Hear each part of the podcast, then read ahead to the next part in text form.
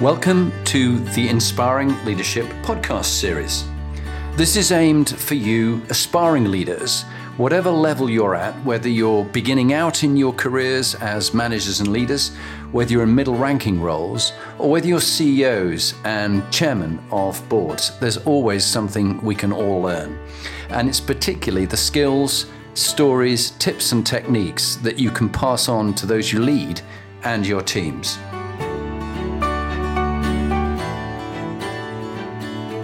Hi, I'm Jonathan Bowman Perks, and welcome to my favourite time of the week.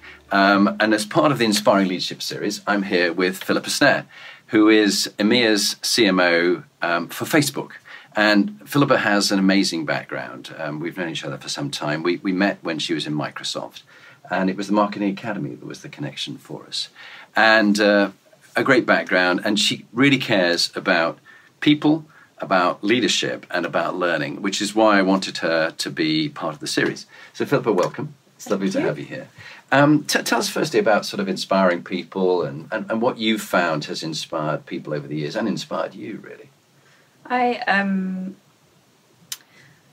so people inspire me and nature inspires me, mm-hmm. um, and I'm I can see I kind of believe we're all part of the same ecosystem, whether you're an animal, whether you're a human being, and so I spend a lot of my time outside of work with nature. Yeah. Um, so that gives me a lot of energy.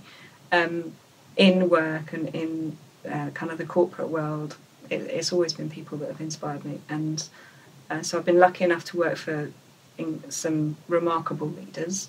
Um, the first one that I ever worked for straight out of university was a guy called Duncan McKillop um, he was a, a technical leader, yeah. um, and he uh, helped set up uh, a company which was called Free Pages, and then we rebranded to Scoot, and it was a kind of an online directory service.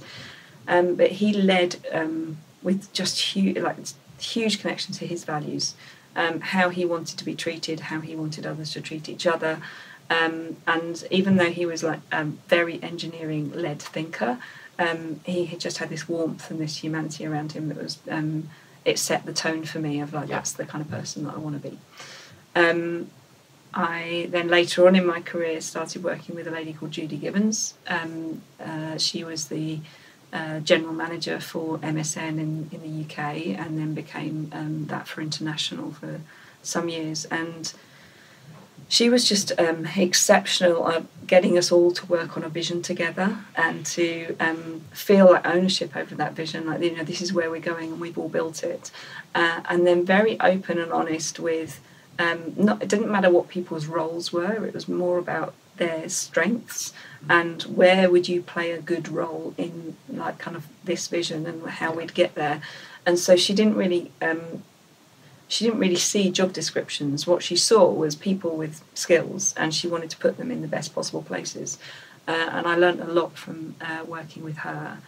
Um, and then more more recently, um, there's a lady called Sarah Personette who um, I worked with for two years in Facebook, and uh, and she was like beans of energy, like yeah. full of vibrant energy. Um, but she had a real um, a real talent of um, helping people uh, help each other and setting a tone um, for the company that what or for the team of you know it doesn't it, it let's not get worried about all the little things that are, uh, are going to get in our way. Let's just start by building something and we'll learn from that. And so she was she was just a big energy giver. Uh, uh just on that one i think the thing i want to acknowledge here and on the camera is um, with the Inspiring Leadership Trust, the charity, you, have been very good in that you've spoken on occasions at some of the events uh, for the volunteers, but also you care deeply about the team, about giving to society and others. I mean, do you want to just say a little bit about why charity matters to you so much? Yeah, I think. Um, I think that's actually come from all of those people, but um, also one other guy, Mike Pegg, who um, has worked with me for years and has has um, definitely confirmed to me through my own development that um, as much as I love business and love seeing kind of companies grow, um, why we're all doing that all comes down to some pretty simple fundamentals like you know help people in the world uh, make sure that the, the planet is healthy um, make sure your family and your friends are happy and um, healthy and um, and so uh, I think I've had that throughout. Uh, it's only probably the last five or ten years where I've got to a stage where I'm like, actually, I can combine that, and it's mm. very legitimate. So, um, working with the Leadership Trust, working with um, another company called Blue Marine Foundation, um, it it enables me to bring the benefits that like kind of a highly profitable corporate companies have back to communities that yeah. need to be, you know that, that need to benefit from it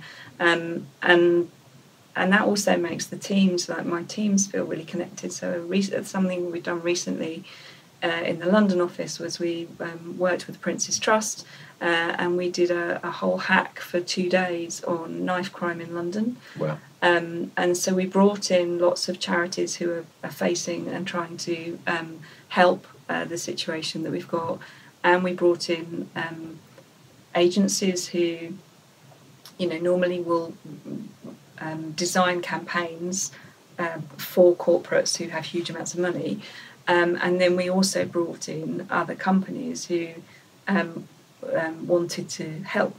Um, and it was a bit like a, a matchmaking service.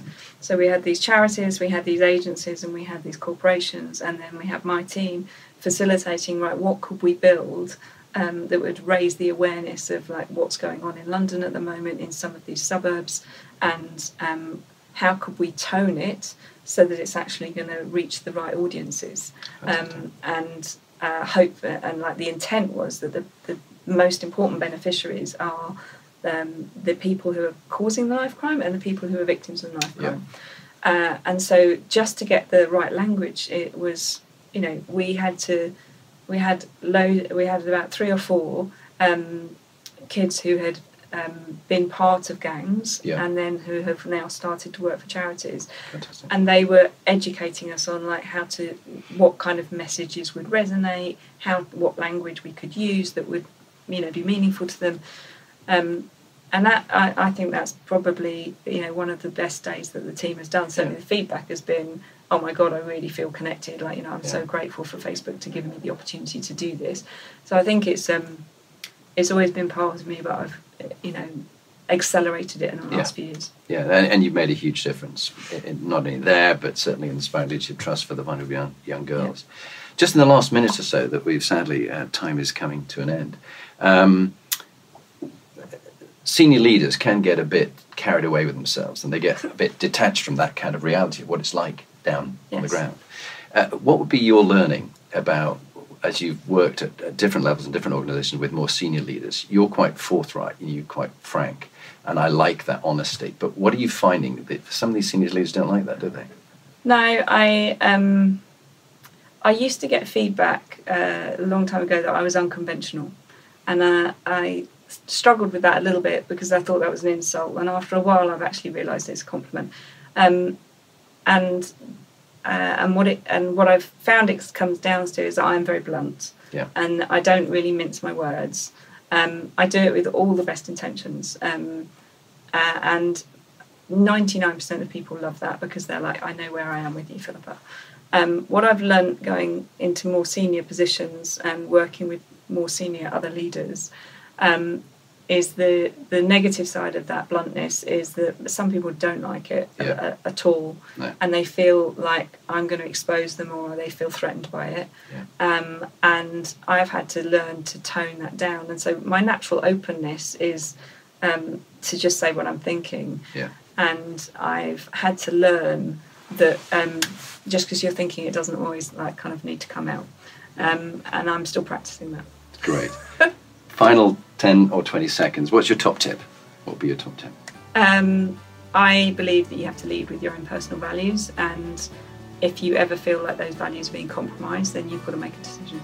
Philippa, thank you. Fabulous working with you. You are an inspiring leader, and it's been a great session. Thank you.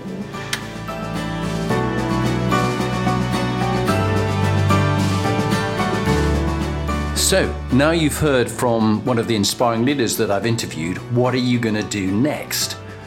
If you want to get some more free material, go to my website, jonathanperks.com, or follow me on LinkedIn, Jonathan Bowman Perks. And there you can get access to my books, uh, Inspiring Leadership and Top Tips for Inspiring Leaders. But if you want to actually do something about being a leader and constantly improving your game, raising your performance, get in touch with me about coaching you or one of your team that you want to raise the game for them. It's got to be people who want to be good to great, not people who you're trying to fire. And if you're looking for a motivational speaker, get in touch. Or if you want me to work with your team coach, I would be delighted to help you.